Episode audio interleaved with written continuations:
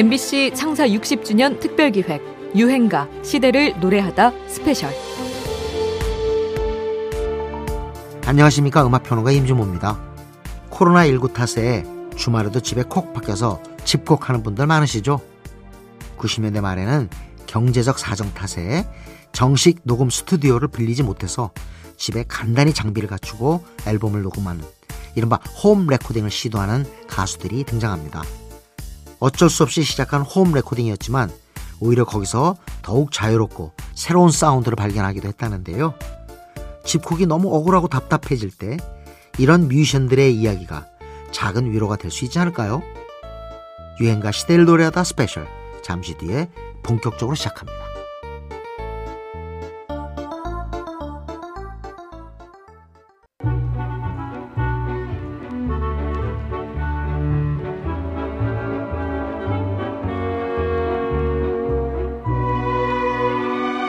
여러분께서는 지금 유행가 시대를 노래하다 스페셜 방송을 듣고 계십니다.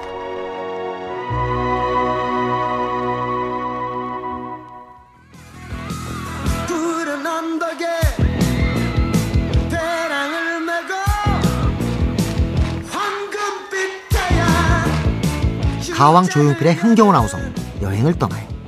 음반을 내면 수록곡 대부분이 히트하던 그의 전성기 시절 1985년 7집 앨범 수록곡인데요.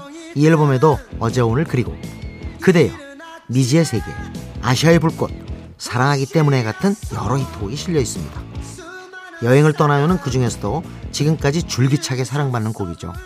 2008년에 이승기가 다시 부르면서 세대를 이어주는 명곡이 됐고 2013년에는 한 음악 페스티벌의 캠페인송으로 선정돼 많은 후배 가수들과 함께 특별한 녹음을 진행하기도 합니다. 저희한테는 무한한 영광이죠. 참여하는 것만 정말 영광스럽고요. 불러 주시는 것만으로도 저는 가족의 역사에 길이 남을 아무래도 이제 후배들이 또 동안에 여행을 떠날 많이 또 불러줬고 젊은 친구들하고 같이 한다는 게 굉장히 저는 아주 좋습니다. 해야 될까 사실 곡이 발표된 80대 중반만 해도 잠시 생업을 내려놓고 어디론가 떠나는 여행은 다소 사치스럽게 여겨지기도 했습니다. 1989년 자유화되기 이전까지 해외여행 같은 건 꿈도 꾸기 어려웠죠. 그런 당시의 사람들에게 이 노래가 반갑게 들렸던 것은 그 쉽지 않은 여행을 대놓고 권했기 때문은 아닌가 합니다. 노래 시작부터 악센트를 넣어 경쾌하게 떠나기를 부추기며 여행을 친숙한 것으로 만들어준 유행가라고 할까요? 또 한 가지 특별한 점은 대부분의 여름 가요들이 바닷가를 배경으로 하는데 이 곡은 유별나게 계곡을 노래한다는 점입니다. 그래서 계곡의 펜션, 캠핑장 주인들이 편애하는 곡이기도 하죠. 80년대만큼은 아니지만 지금 우리들에게도 여행은 조금 조심스러운 것이 됐습니다. 하루빨리 이 코로나 시국에서 벗어나 도시와 빌딩 숲을 벗어나 계곡 속의 흐르는 물 찾아 떠나고 싶어집니다. 유행가라도 따라 불러볼까요? 조용필입니다. 여행을 떠나요. 제가 하춘아예요. 금년에 일곱 살입니다.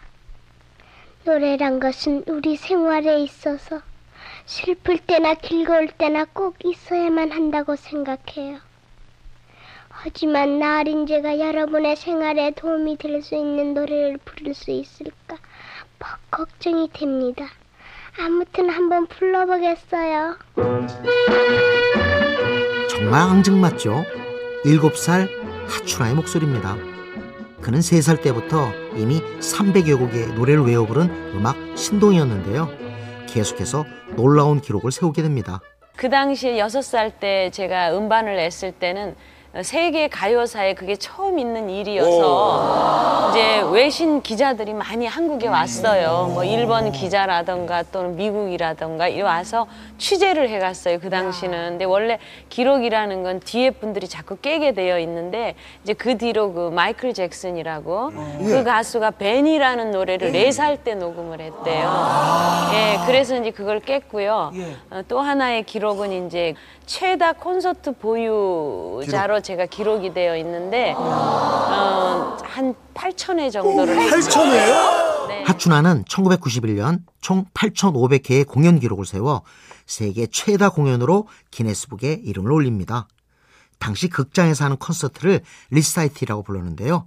자타공인 리사이틀의 여왕이 바로 하춘화였습니다. 하춘화의 공연을 안 본 국민은 없다. 이 말이 나왔을 정도였으니까요. 이 특급 가수의 시작을 알린 곡은 1971년에 잘했군 잘했어였습니다. 원래 일제 강점기 때의 민요 영감 타령을 편곡한 노래로 세대와 계층을 망라한 전국적인 유행가가 됐죠. 이때 작곡가 고봉산과 호흡을 맞췄는데요. 당시 하춘화의 나이는 16.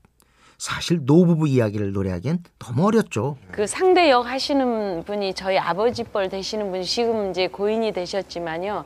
그분하고 같이 하는데 아버지 뻘 되시는 분한테 영감 이렇게 못 하겠더라고요. 아, 그렇죠. 16살. 네, 16살 때. 그래서 제가 녹음하다가 막 울었어요. 저 못하겠다고요? 못하겠다고. 그랬더니 막 야단을 치면서 이 노래라는 건 3분 예술인데 뭐 어린애 역부터 노역까지 해야 되는데 그걸 못하면은 너는 가수 자격이 없다. 그렇게 노- 막 야단을 치셔서 그냥 막 울면서 막 억지로 그렇게 해서 녹음을 넣어서 사실은 이후로도 하춘화는 강원도 아리랑, 연포 아가씨, 영암아리랑, 하동포구 아가씨 같이 지방을 소재로 한 토속적인 색깔의 노래를 발표해 전국 어디서 공연을 해도 만원 사례를 거듭했죠.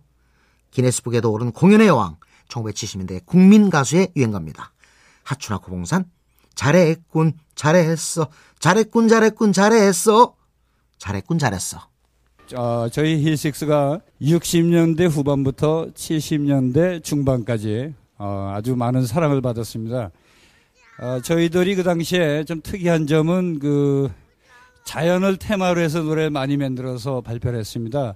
아, 메아리라는 노래를 사랑받았고 또 물새의 노래 뭐 이런 그 자연을 테마로 한 노래들을 많이 불렀는데 그 중에서도 여러분들이 사랑해 주신 노래들이 초원 시리즈가 있습니다. 초원, 초원의 사랑, 초원의 빛, 자연보호 노래가 됐죠. 어, 어떻든 어, 저희 세 노래 여러분들에게 1절씩 어, 옛날을 회상하면서 세 곡 보내드리겠습니다. 그룹 히식스의 리더 김홍탁의 목소리입니다. 그의 말대로 히식스가 사랑받은 60년대 후반부터 70년대 중반까지 이 10년 동안의 국내 가요계는 락밴드의 세상이었는데요. 이는 서구를 발칵 뒤집어 놓은 비틀즈의 영향이었습니다. 지금은 락밴드, 락그룹이란 표현을 쓰지만 그때는 그룹 사운드 혹은 멤버들이 노래도 한다고 해서 보컬 그룹으로 불렀죠. 락밴드를 꿈꾸는 이들은 어렵사리 돈을 모아 일렉트릭 기타를 사려고 서울 낙원상가로 몰려들곤 했는데요.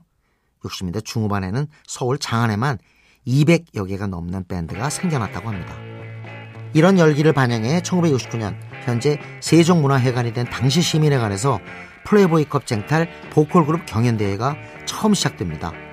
첫날부터 3천석이 모두 매진되고 안표 소동까지 벌어졌죠.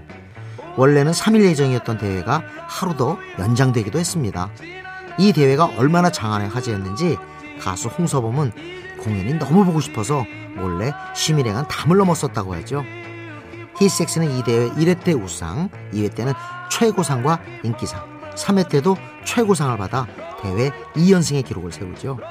1977년 산울림이 등장하기 전까지 이들의 인기는 그 누구도 능가하지 못했습니다. 힐섹스의 전신은 키보이스 출신의 김홍탁이 만든 히5인데요. 여기에 아이돌급 인기를 누린 최헌이 합류하면서 히6가 됩니다. 히식스에 우리 저 최헌 씨가 어떻게 해서 합류했는지 대장님 네. 말씀. 예, 어, 우리가 히5에서 이제 한 명을 늘려서 히6로 하기로 했는데요. 예. 노래들을 다 잘했습니다, 사실은. 근데, 자, 이제 남은 그 파트는 뭐냐. 그럼 우리가 동양에서 최고 가는 매력 있는 목소리를 찾자. 어. 우리가 그 당시에 워커힐에서 합숙을 했거든요. 예. 그래서 이제 그 다운타운을 전부 다 이제 사사시 뒤졌죠. 예. 그래서 찾아낸 것이 어, 최원입니다. 우리가 아. 대성공했죠. 이 목소리가 그렇게 대한민국에서 최고 매력 있는 아, 목소리였다. 대한민국이 아니라 동양- 러빙유인가? 아빈 네. 러빙유 털롱. 예. 아주 기가 막히겠어요. 그렇게 매력 있는 목소리를 드디어 찾아냈다. 네. 그저 덕분에 오늘이 있습니다. 밴드의 본질, 실험 정신에 충실해 항상 새로운 락 스타일을 추구했던 히섹스. 60, 70년대 청춘과 여름의 열기를 담은 이들의 대표적인 유행가입니다. 히섹스, 초원의 빛. 아, 자우림은 언제 봐도 아주 뭐랄까요 정열이나 여- 그 에너지가 대단한 그룹인데도 그 파괴적이거나 폭력적이지 않습니다. 그래서 젊음의 정열과 그들의 그 이성이 잘 조화를 이룬 밴드 아닌가 생각합니다. 에너지가 대단한데도 파괴적이거나 폭력적이지 않은 밴드. 정열과 이성이 잘 조화를 이룬 밴드. 당시 신인이었던 자우림을 소개하는 김창완의 멘트가 아주 근사합니다. 자우림만의 이런 개성이 만들어진 데는 팀의 간판이자 보컬인 김윤아의 역할이 클 겁니다. 사실 그는 밴드 내 절대적인 존재입니다. 큰 성량의 노래 실력은 말할 것도 없고 작사 작곡도 도맡아 하지요. 동료 멤버 이선규는 김윤아를 국내 넘버원 싱어송라이터라며 운 좋게도 그와 오래 밴드를 하고 있다고 추켜 세우지요. 사실 락밴드는 오랫동안 남성들의 독무대였습니다. 우리 가요계에도 90년대에 들어서야 여성이 팀의 간판인 밴드들이 등장하는데요. 95년 데뷔한 삐삐밴드와 96년 데뷔한 주주클럽 그리고 97년 자우림이 등장하면서부터 이런 밴드들이 줄을 잇게 됩니다. 조유진의 체리필터, 박혜경과 한희정의 더더, 최진희의 럼블피쉬, 근래 주목받고 있는 새소년도 황소연이 간판인 그룹이죠.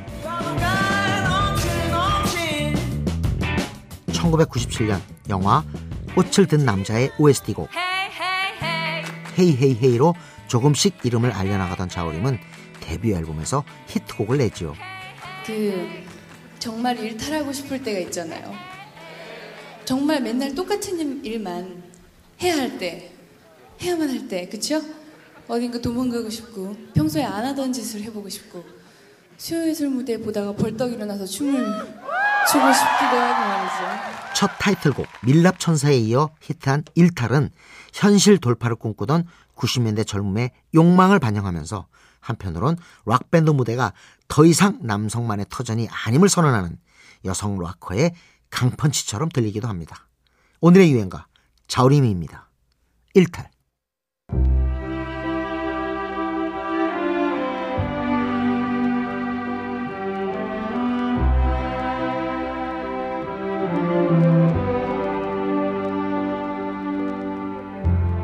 여러분께서는 지금 유행가 시대를 노래하다 스페셜 방송을 듣고 계십니다.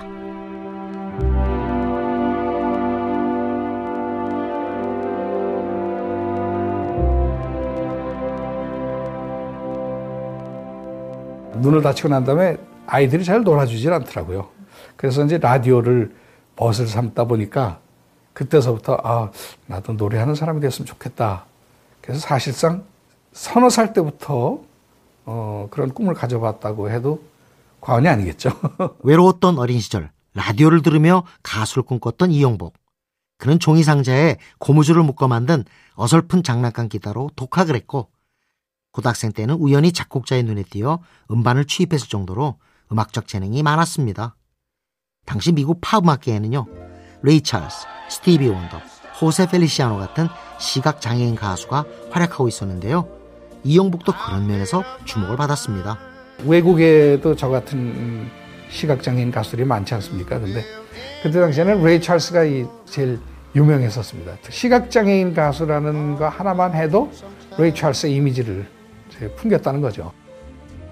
언론은 그를 한국의 레이 찰스, 한국의 호세 펠리시아노라고 표현했죠. 카랑카랑하면서도 맑고 시원한 이용복의 음색은 무척 매력적이었습니다. 1971년에는 깐소네의 나라 이탈리아에서 열린 산레모 가요제의 수상곡들을 번안해 부르기 시작하는데요. 이 가요제는 MBC가 창사 10주년을 맞아 위성 녹화 중계를 했습니다. 이용복의 번안곡 1943년 3월 4일생과 마음은 집시, 캐세라 등은 연이어 히트하게 되고 이용복은 그의 방송사 신인상을 휩쓸지요. 특히 1943년 3월 4일생은 원곡 가수인 루치오 달라보다 더 잘 불렀다는 평가를 받을 정도로 큰 인기를 끌었지만 가사가 너무 슬프다는 이유로 잠시 금지곡이 되기도 했습니다. 그리고 이듬해 어느 드라마 주제가를 부르게 되는데요. 오늘의 유행가 그 얼굴에 햇살을입니다. 눈을 가. 아, 조금. 자, 예. 조금만요. 저 멀리서.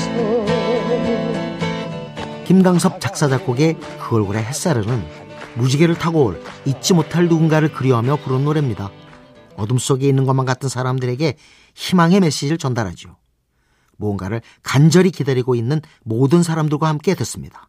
이용보, 그 얼굴의 햇살을. 그 처음에는 저희가 홈 레코딩을 일집에서 한 거는 이제 그 특별히 다른 회사 어떤 회사에서 저희 음악을 듣고 선뜻 제작을 해주겠다는 사람들이 없어서 홧김에 한 거고요. 근데 그러다 보니까 그 홈 레코딩에서의 장점이 굉장히 많, 많은 걸 저희가 발견을 했어요. 일단 집에서 녹음을 하게 되니까 굉장히 편하고 녹음실에서는 발견할 수 없는 저희만의 사운드를 만들 수가 있는 것 같아서 계속 2, 3집도 계속 그렇게 녹음을 고집하고 있어요. 1999년 국내 뮤지션들 사이에선 홈 레코딩이란 제작 방식이 떠오릅니다. 말 그대로 전문적인 스튜디오가 아닌 집 같은 곳에서 녹음을 한다는 뜻인데요. 이는 컴퓨터와 각종 녹음 프로그램의 발달로 가능해진 일이었죠. 전자음악을 하는 지누, 보컬 조원선, 그리고 기타의 이상순, 이렇게 3인조로 구성된 롤러코스터는 홈 레코딩 방식을 택해 데뷔 앨범을 작업하는데요. 이 소식을 듣고 가수 이승환이 오디오 믹서 장비를 빌려주고 윤종신은 마이크를 빌려주는 등 동료 뮤지션들의 도움도 이어졌다고 합니다.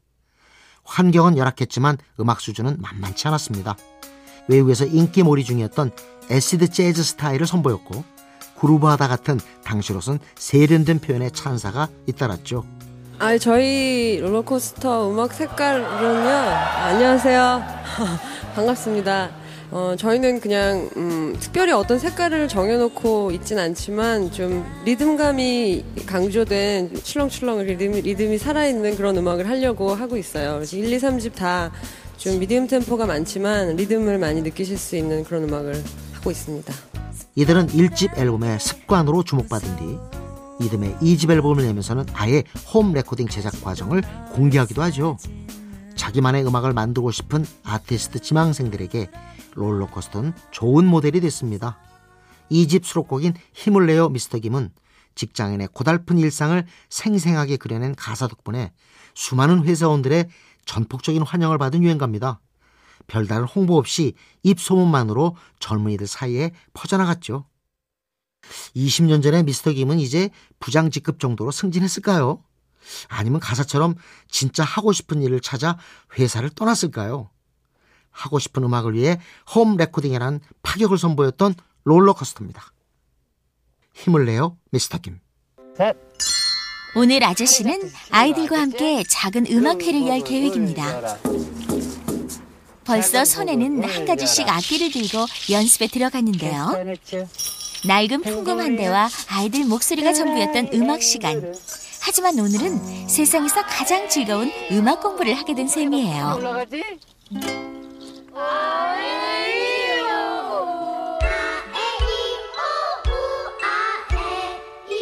2001년 가수 예미는 전국의 작은 학교 122개를 돌며 분교 음악회를 진행합니다. 꼬박 1년이 걸렸고 이동 거리만 해도 7만여 킬로미터에 달했죠. 제가 저의 어린 시절을 되돌아볼 수 있게끔 가장 자연스럽게 저의 동심으로 이끌어줄 수 있는 그런 선생이 아닌가 싶습니다. 동심으로 이끌어줄 수 있는 선생님, 분교의 아이들을 만나 그는 함께 이야기를 나누고 노래를 불렀습니다. 예미는 박선주의 귀로를 작곡한 인물이기도 한데요. 주로 동심을 자극하는 노래를 불렀습니다.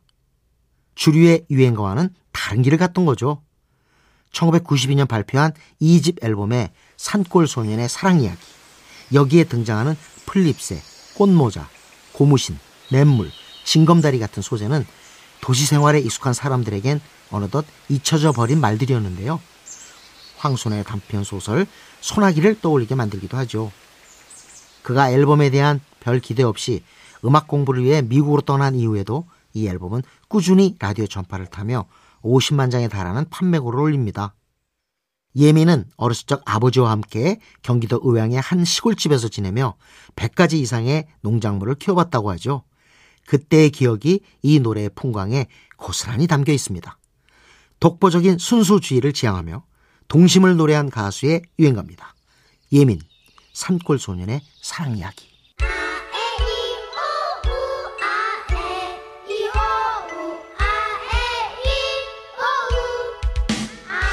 유행가 시대를 노래하다 스페셜 이제 마칠 시간입니다.